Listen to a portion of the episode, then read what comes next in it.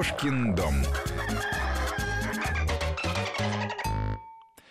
Сколько песен и стихов о весне написали русские поэты. Но мне кажется, что э, лучше человека, тоньше человека весну чувствует э, наше животное.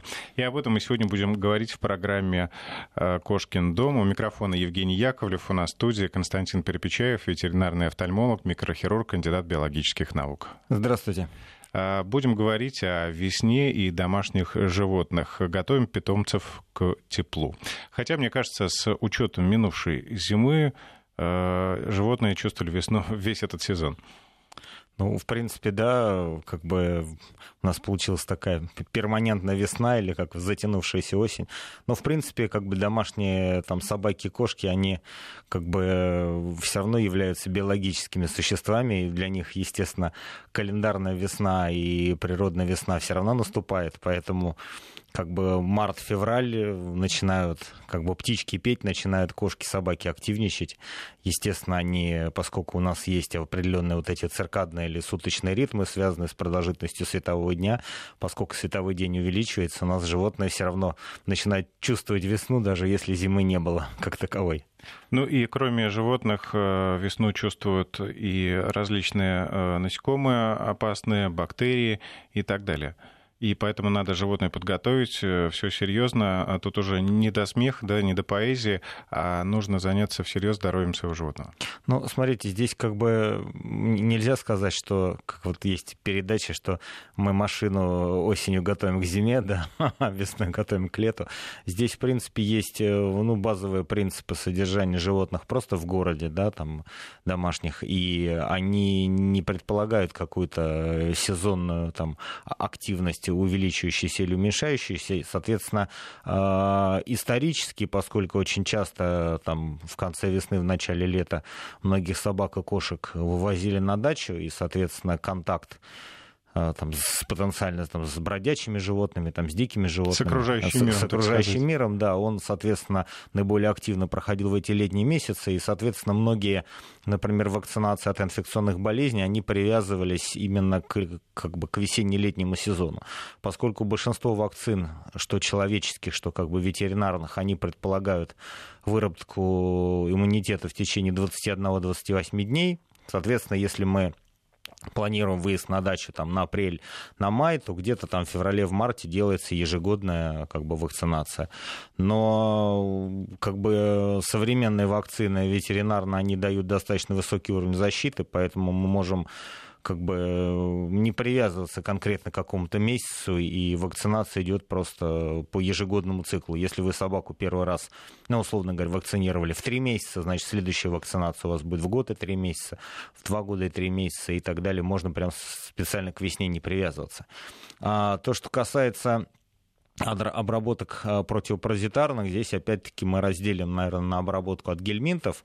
Она также как бы от сезона не зависит, особенно если это у нас собака, мы с ней гуляем на улице, естественно, находит босиком по грязной земле, потом приходит домой и это все себе там вылизывает, приводит себя в порядок. Соответственно, для животного, которое гуляет на улице, есть плановая обработка от э, гельминтов э, раз в три месяца. То есть каждые три месяца мы даем профилактические препараты как бы от глистов. Общеупотребительный термин, да. Соответственно, если у вас собака себя в принципе нормально чувствует, у нее нет проблем с пищеварением, и, и, пардон, когда она там ходит по большому, вы не замечаете никаких там вкаловых массах непонятных ползающих существ, то вот эта вот обработка от глистов раз в три месяца, да, или четыре раза в год, оно для большинства собак достаточно. А если же вы э, там переживаете, вам кажется, что что-то не так, или как бы дома есть маленькие дети, особенно которые с этими собаками там, ползают и спят на одной кровати и едят из одной миски.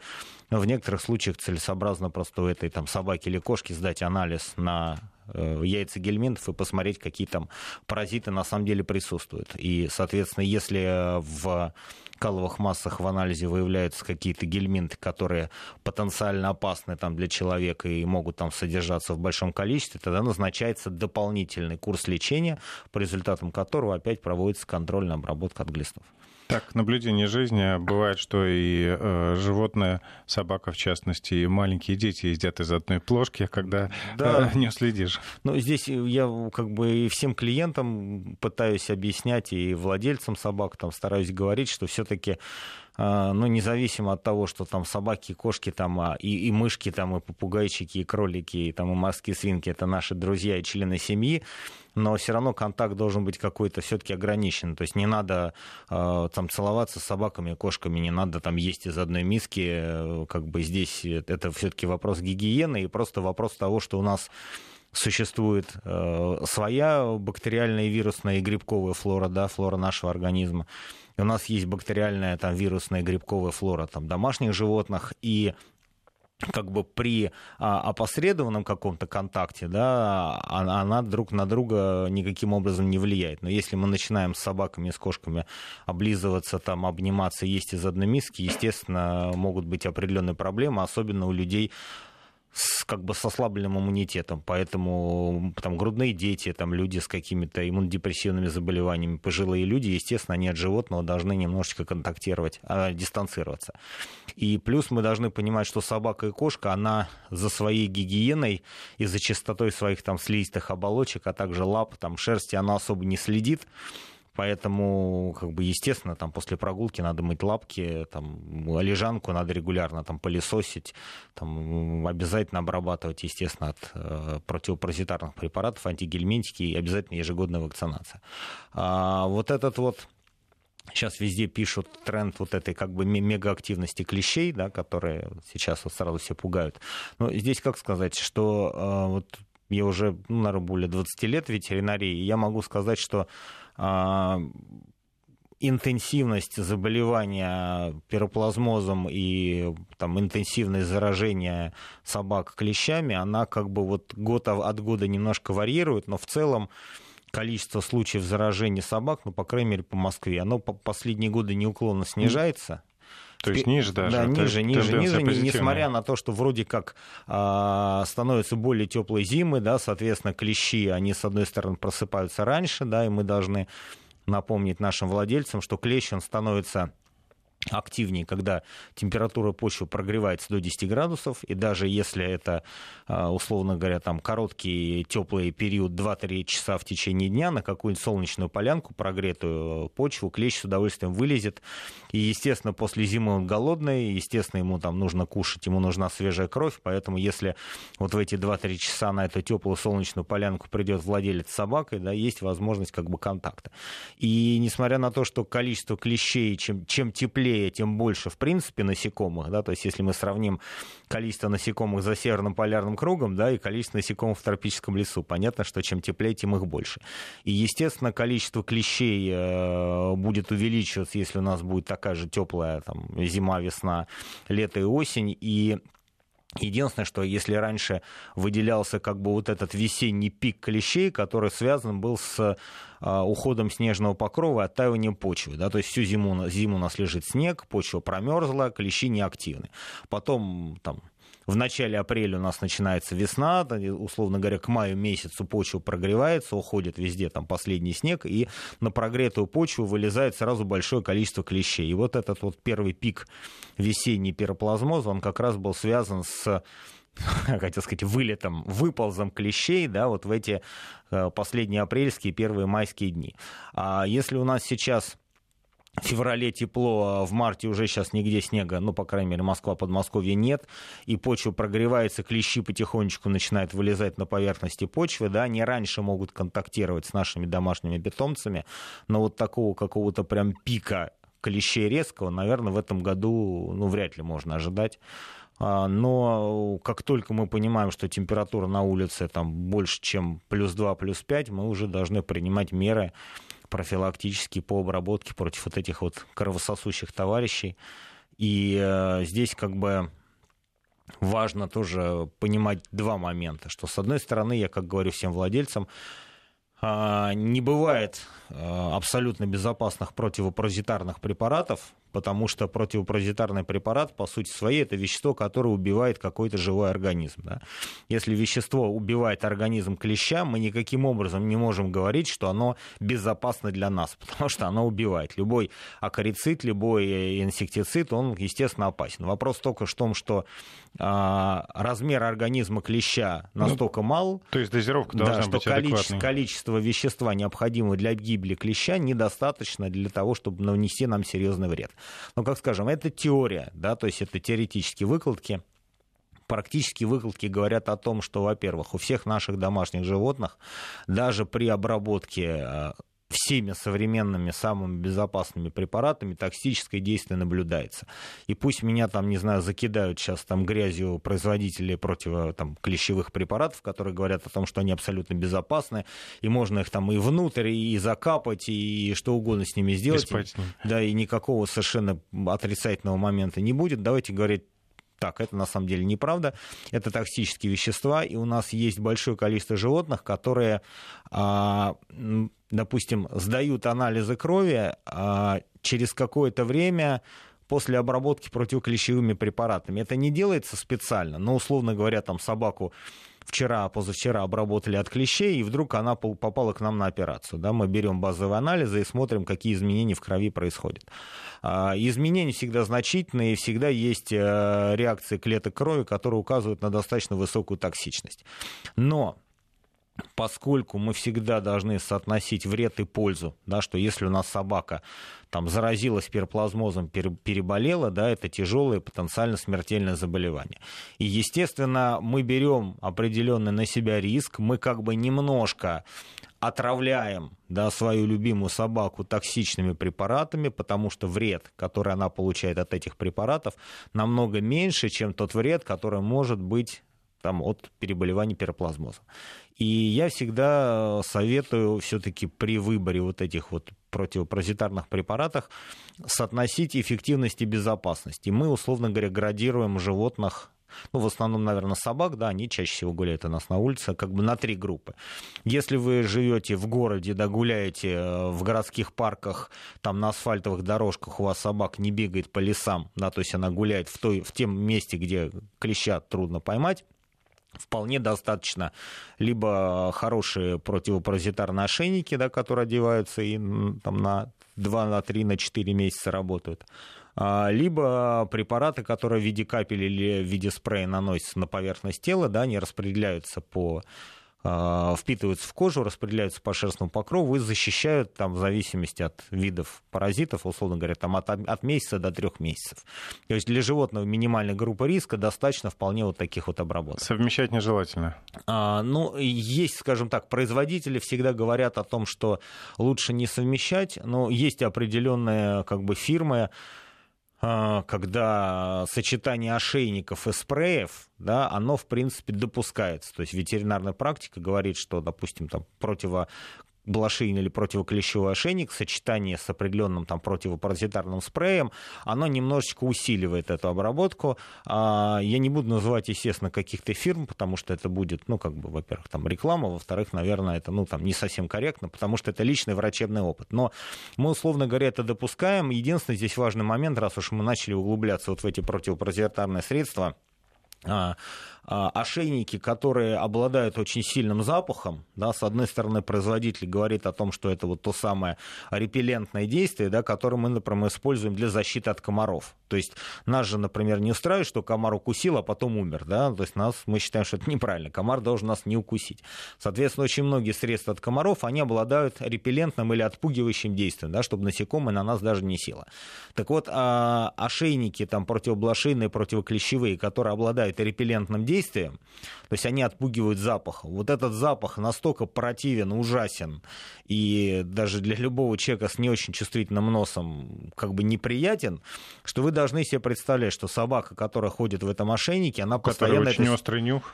Ну, да, про нюх здесь да, даже можно не говорить, да. Но есть одно дело, что собаке просто, условно говоря, неприятно, да, там неприятнее, чем нам. И другое дело, что, естественно, это не полезные вещества.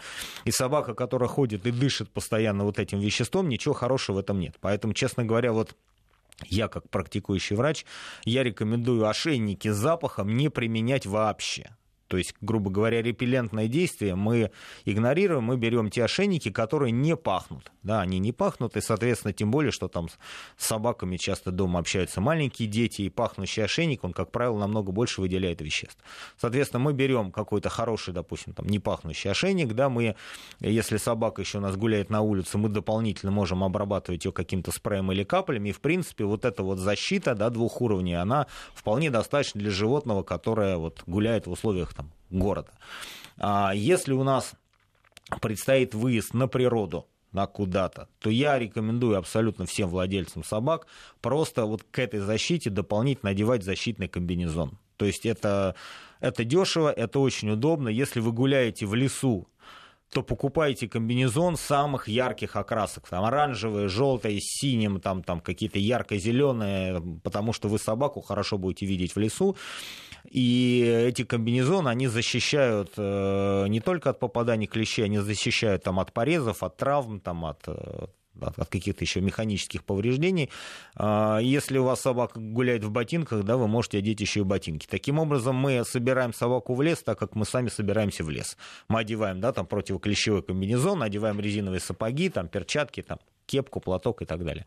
И, и, условно говоря, разово мы куда-то вот там съездили в лес, собака погуляла, потом мы сняли с нее комбинезон, там вытрясли его, там собаку вычесали и, условно говоря, там живем дальше спокойно. Но а, если у нас собака или кошка в данном случае, да, там проживает постоянно на даче, да, и она постоянно даже в рамках участка там бегает по траве и вы ходите гулять там не в городской парк, а условно говоря, там в лес, там в поле, и количество клещей, естественно, там будет на порядок более высокое, да, у нас вот были, вот, допустим, клиенты, которые приезжали, говорили, что там собаки сняли там 800 клещей, там 900, ну, то есть, грубо говоря, пришли в лес, и собака собрала все клещи, которые там сидели на траве. В этом случае, естественно, необходимо применять препараты, которые применяются внутрь в виде таблеток, да, то есть препарат непосредственно попадает в кровоток, да, и в крови собаки содержится высокое количество токсических веществ, которые, будем говорить так, относительно безопасны для собаки, да, и э, как бы очень плохи для клещей. То есть в этом случае клещ кусает собаку, и концентрация токсических веществ в крови собаки настолько большая, что клещ погибает раньше, чем в его слюнных железах успевают созреть вот эти, условно говоря, там пироплазмы, которые потом становятся инфекционные и инвазионные. Поэтому э, вот эти вот три степени защиты, да, ошейники спреи, ошейники спрея плюс комбинезон и применение таблетарных форм, да, они должны подбираться не в зависимости от модных трендов, потому что, как я вот тут иногда вот где-то там стоишь, там слушаешь что-то случайно разговаривает, ой, говорит, слушай, сейчас так удобно, вот таблетку, там, дал таблетку и забыл обо всем. Ну, это как, знаете, как старый это анекдот, таблетка против танков, да, съел одну и никого. Вот здесь вот тоже то же самое. То есть, э, если у вас собака э, не подвергается нападению клещей, не надо применять самые ядреные средства, потому что могут быть токсические реакции определенные. А мне еще такой вопрос. Э, бывает, заходишь в ветаптеку, и там даже не ветаптека, а просто зоомагазин, и консультант тебе выдает на гора просто все, что знает, и очень экспертно это все звучит. Стоит ли доверять? Ну, опять-таки, говорю свое личное мнение, да, оно однозначно не стоит, потому что продавец-консультант — это продавец-консультант, он продает либо то, что сегодня в тренде, либо на то, что большая скидка, либо есть товар дня, да, что-то залежалось, и надо это дело продать. Значит, я э, всем советую, ну, во-первых, как бы ориентироваться при выборе, вот если мы ну, так сегодня у нас передача по поводу противопаразитарных препаратов.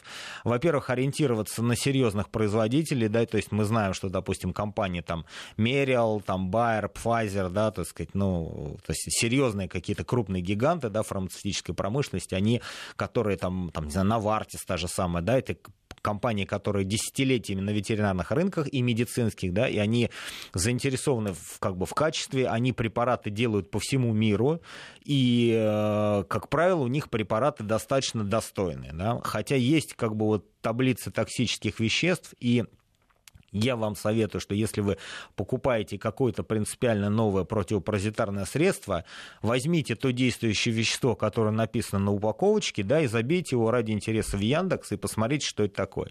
Я могу сказать, что есть достаточно авторитетные там, и зарубежные, и отечественные компании, которые в качестве противопаразитарного препарата используют такое вещество, называется он диазинон. То есть можете ради интереса набрать вот в Яндексе, посмотреть, что такое диазинон.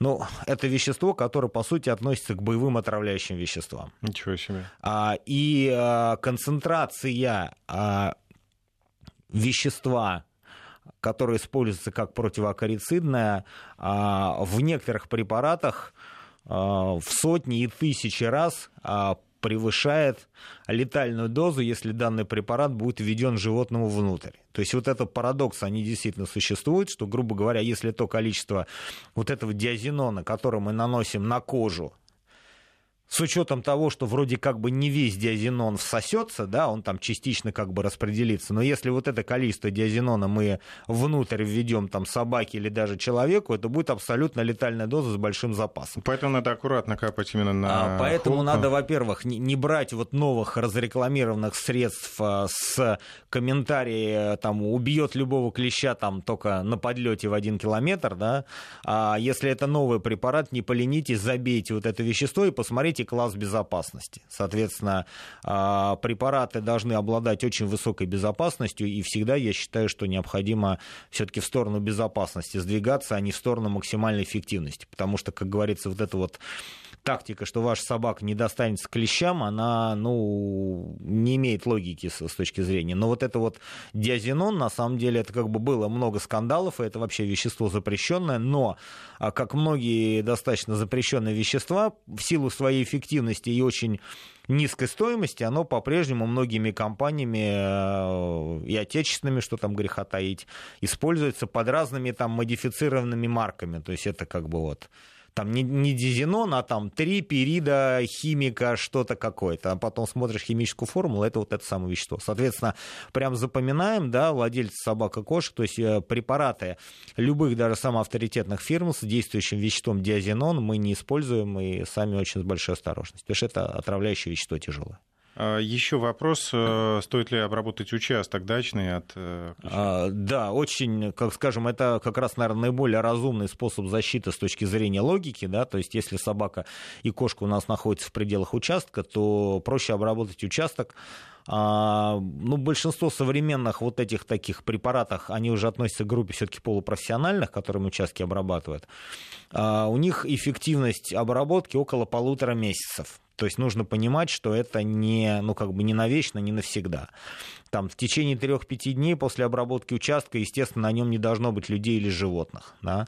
Обработка участка предполагает обработку почвы. То есть если у вас на участке трава полметра высотой, то вы просто ее не сможете физически обработать. То есть тогда эта обработка делается, условно говоря, вот сейчас там апрель, да, там, наверное, когда еще травы нет, да, но почва успела прогреться. Другое дело, что поскольку клещи, они сами не передвигаются, то есть клещ никогда не прибежит к вам на участок соседнего, да, он может переехать на мышке, там, на, на крыске, на ежике, да, но сам по себе клещ ползти никуда не будет. Поэтому, если вы участок обработали, может быть, там 2-3 месяца быть относительно спокойными. Э, друзья, если у вас есть свои вопросы к Константину Перепечаеву, пишите 903-170-63-63, WhatsApp или Viber и 5533 в начале слова «Вести». Сейчас прерываемся на новости и через несколько минут продолжим.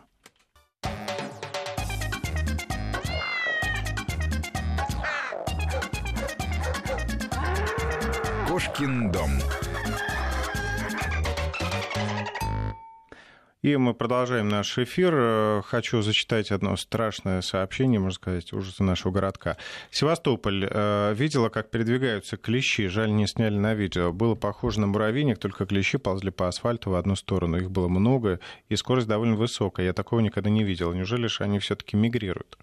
Нет, ну они, как сказать, любое животное, у которого есть лапки, оно передвигается, да, соответственно, клещ, э, я не знаю, там скорость передвижения клеща, но, условно говоря, вот э, считается, что он может э, до полутора метров подниматься в высоту, да, максимально, и, естественно, он медленно по почве переползает. Но смысл в том, что поскольку задача клеща это найти источник питания, он не будет бегать по участку в поисках собаки или кошки. Ему проще сидеть там на кончике травинки, стенки, выставив лапку, да, лапки, и вот то, что мимо него пробегает, он, соответственно, зацепится, а дальше будет разбираться. Но то, что он может там куда-то ползти, ну, естественно, клещ на асфальте, наверное, и он сам понимает, что ему там нехорошо, он пытается от этого места куда-то сдвинуться. У нас как бы дождевые червяки, они тоже способны к движению, но это не значит, что они мигрируют на значительное расстояние. А можно ли обработать участок, где будут пастись кролики, огороженная территория с дикорастущими травами?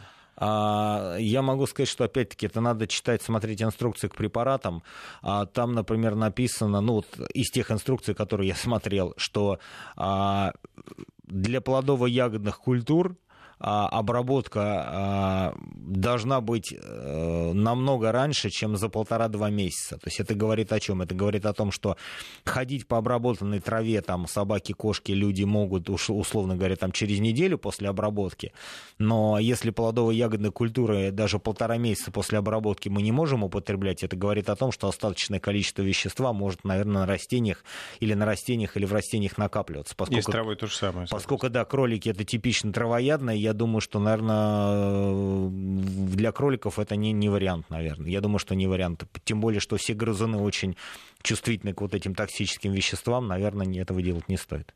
Константин, хочу еще вернуться к вопросу о прививках и подготовке к ним. Э, гельменты, да, э, нужно заранее перед прививками э, дать... Смотрите, вот самый большой, скажем так, самая большая фикция, я не знаю, как сказать, современной ветеринарии. Вот я всегда владельцам говорю, вот хорошо, вот у вас, допустим, вот в школе э, детей профилактически от гриппа прививают, все говорят, ну да, прививают. Я говорю, от глистов вы обрабатываете ребенка перед прививкой от гриппа? Мне люди спрашивают, мне говорят, ну нет, говорит, конечно, а зачем? Я говорю, правильно, это никакого отношения не имеет э, обработка против инфекционных заболеваний, обработка от глистов. То есть это настолько же привязано к друг другу, как, не знаю, там завтрак, обед и ужин. То есть если вы сегодня не завтракали, значит, вы не имеете права обедать, да, ну глупо. Значит, объясняю теперь как бы научным языком, да. Значит, а, у маленьких щенков, у маленьких щенков, у маленьких котят, у них степень глистной инвазии, то есть степень зараженности глистами, может быть настолько высокой, что либо вызывает самостоятельное заболевание, либо значительно снижает иммунитет.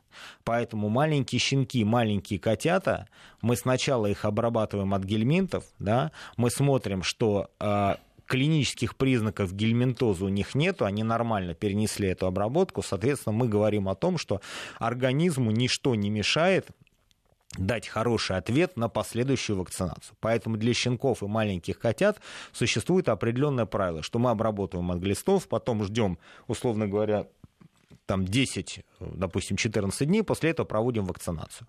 Но, а, во-первых, для взрослых животных, для взрослых людей, да, обычные вот такие гельминтозы, они не актуальны, и даже детей и взрослых никогда перед какими-то вакцинациями, тем более вынужденными, от глистов не обрабатывают. Да?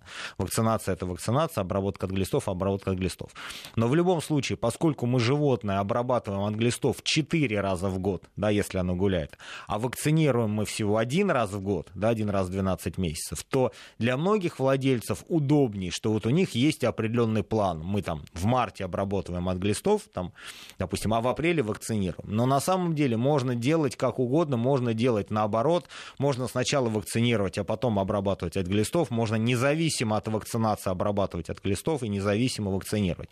Но смысл в том, что поскольку все антигельминтики все-таки могут обладать определенным как бы токсическим действием, либо если животное является носителями вот этих вот, допустим, кишечных паразитов, мы обработали, и оно будет переболевать, переносить плохо вот этот период, мы просто должны по времени делить. То есть если мы обрабатываем от глистов животное, то мы вакцинируем не раньше, чем через 2-3 недели. Соответственно, если мы провели вакцинацию, то мы должны подождать те же самые 2-3 недели и потом обработать от глистов. Но никаких абсолютно логически обусловленных, оговоренных а, рекомендаций о том, что если мы не обработали от глистов, мы не должны вакцинироваться, это абсурд, и никаких абсолютно научных оснований под этим нет. Если мы говорим про вакцинацию взрослых животных.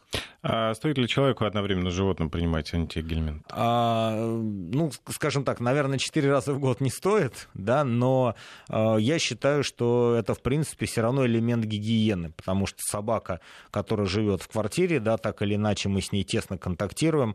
А, современные вот, человеческие медицинские кишечные антигельминтики, они, в принципе, очень обладают большой, высоким уровнем безопасности, и я думаю, что ну, раз или два раза в год как бы для владельцев животного, либо, если он очень заботится о своем здоровье, он может также пройти и сдать как бы капрологическое исследование, да, посмотреть, нет ли что-то там такого у него. Да, ну и профилактическая обработка от гельминтов, в принципе, для людей с учетом болезней грязных рук и прочих вещей, ничего страшного, я считаю, что это нормально. Да, это можно делать. Ну, перейдем к другой теме еще. Э, нет, все-таки про бешенство чуть-чуть позже, да, кстати, оно будет связано. Угу. Какие прививки должны быть обязательно в паспорте животного? А, значит, смотрите, здесь ситуация очень простая. Есть рекомендация как бы международная организация, которая занимается профилактикой и борьбой с инфекционными заболеваниями домашних животных, соответственно, там четко указано следующее. Для домашних кошек обязательной вакцинацией является только вакцинация от бешенства. Все. То есть, если вы, э, животное у вас выезжает на дачу, если оно контактирует с другими кошками, если вы посещаете выставки, если у вас там племенное животное, если оно относится к группе риска, то вы можете вакцинировать от огромного количества кошачьих инфекций, их на самом деле очень много. Это э, герпес, калицевирус, хламидиоз, э, панлейкопения, есть сейчас вакцинация от лейкоза, от вирусной лейкемии кошек. Но это ваша личная инициатива в зависимости от того, к какой группе риска у вас животное относится. То есть чем выше группа риска, да, тем больше должно быть вакцин. Но вакцина от бешенства для кошек является обязательным. И, в принципе, если у вас кошка живет дома и ни с кем не контактирует, вы делаете ежегодную вакцинацию от бешенства в течение всей жизни и спокойно больше ни от чего ее не прививайте.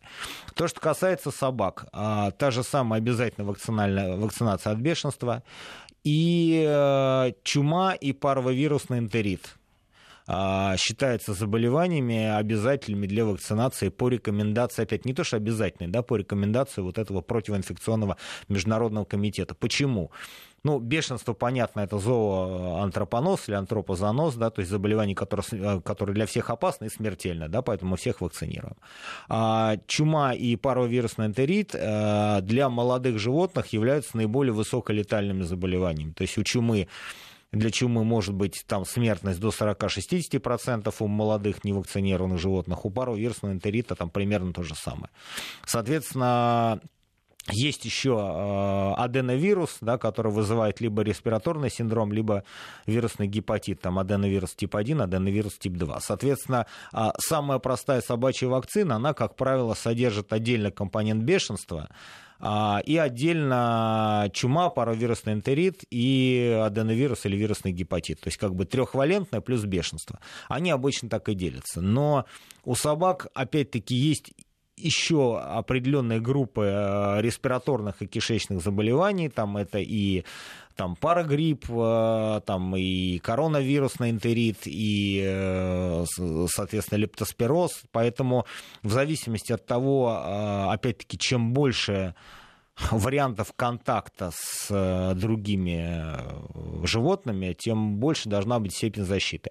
А большинство собак, которые гуляют на улице, особенно те, которые на даче выезжают, мы рекомендуем а, одновременно с бешенством, чумой, паровирусным энтеритом и гепатитом прививать все-таки от лептоспироза, потому что это заболевания, носителями которых являются мыши.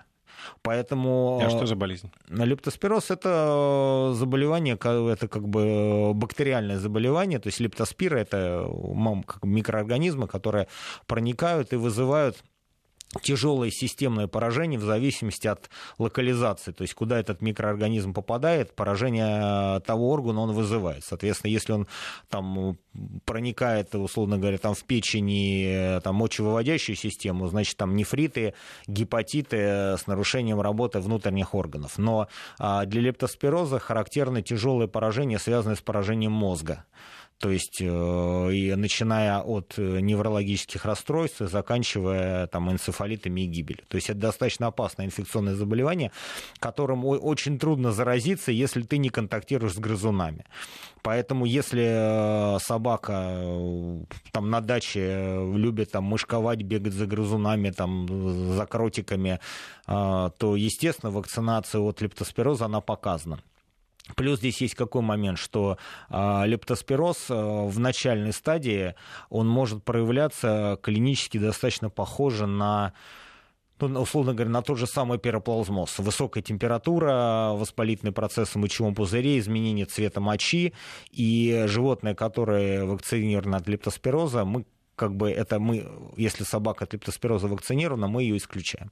Плюс э, лептоспироз – это заболевание, которое может быть опасной для человека, поэтому как бы обязательно, то есть это как, как потенциально антропозанозное заболевание, оно обязательно введено в вакцинацию. А, но есть владельцы, как, как говорят, знаете, у нас собака вот сидит дома, она ходит на пеленку, на улицу не выходит и ни с кем не контактирует. В этом случае обязательная вакцинация ежегодно от бешенства.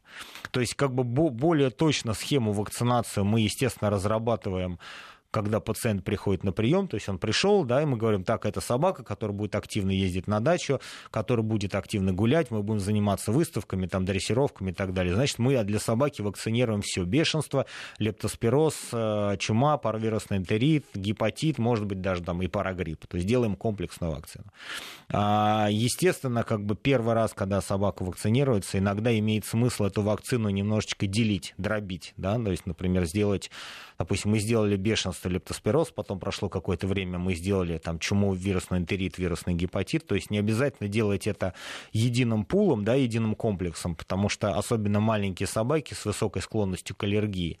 Понятно, что вакцина безопасна относительно, но большое количество белка вакцинального, которое вводится в организм, оно может ну, давать аллергические реакции. Поэтому вот этот первый вакцинальный год, когда мы животное вакцинируем, условно говоря, там, в 2 месяца, в 3 месяца и в 4 месяца, да, по мере роста иммунитета. Если мы начинаем дробить вакцины, то у нас получается, что в течение первого года у нас большое количество вакцинаций.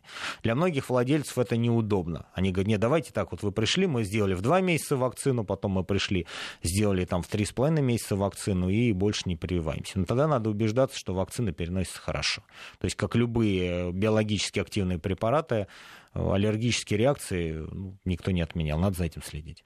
Ну, будем считать, что животное мы подготовили, можно выпускать в окружающую среду и общаться с, да, с да. другими э, животными. И тут начинаются собачьи кошачьи свадьбы. А, верно ли, что для собак не существует такой привязки к сезону? А, ну, слушайте, вот насколько наблюдаешь ну, как бы в природе, да, обычно вот февраль-март а, количество вот этих собак с воинственно задранными хвостами, бегающими там табунами где-то там по свалкам, да, их, конечно, увеличивается, а, но, в принципе, сейчас вот эти вот бродячие собаки в какой-то степени, уж не знаю, с чем это связано, они как-то ну, по крайней мере, с территории Москвы начинают вытесняться. Уж я не знаю, благодаря или вопреки работе коммунальных служб, но, в принципе, сейчас бродячих собак, на как бы, ну, немножечко становится, на мой взгляд, меньше. А, но, естественно, собачьи свадьбы, они привязаны конкретно к гормональному статусу невесты, соответственно, если э, как бы бродячая собака, если самка потекла, если у нее течка, ну вот, и, соответственно, она становится безумно популярной, вокруг нее собирается огромное количество кавалеров, которых может быть, не знаю, там от двух и до 50. И вот эта вот группа э, собак э, бродячих, да, если она перемещается по территории района, это может представлять опасность высокую и для собак, и для людей, потому что вот этот собачий табун, он, естественно, представляет опасность силу большого количества особей. И собака может пострадать, если она попадет вот в эту компанию, да, и человек может пострадать, потому что, ну, как у собачья стая, это, это сила уже такая опасная, страшная. Но прям вот сказать, что вот собачья свадьба, они бывают только весной, это, как сказать, это свадьбы человеческие весной тоже, тоже ну, чаще И мартовские бывают, да. коты тоже это Но вот Такой. у котов немножко у них а, как бы они более привязаны к а, вот этим вот суточным а, ритмам, связанных, циркадным, циркадным ритмам, связанных с сезонностью, потому что как раз они стаями по улицам не бегают, да, и когда продолжительность светового дня увеличивается и интенсивность солнечного потока увеличивается и, соответственно, воздействует на эпифиз и увеличивается содержание гормона мелатонина и запускаются вот эти биологически активные циклы, и коты начинают там кричать и требовать любви и свободы. Поэтому у котов это более выражено. Вот это марто-апрельское, февральское буйство котов, оно более выражено, чем у собак.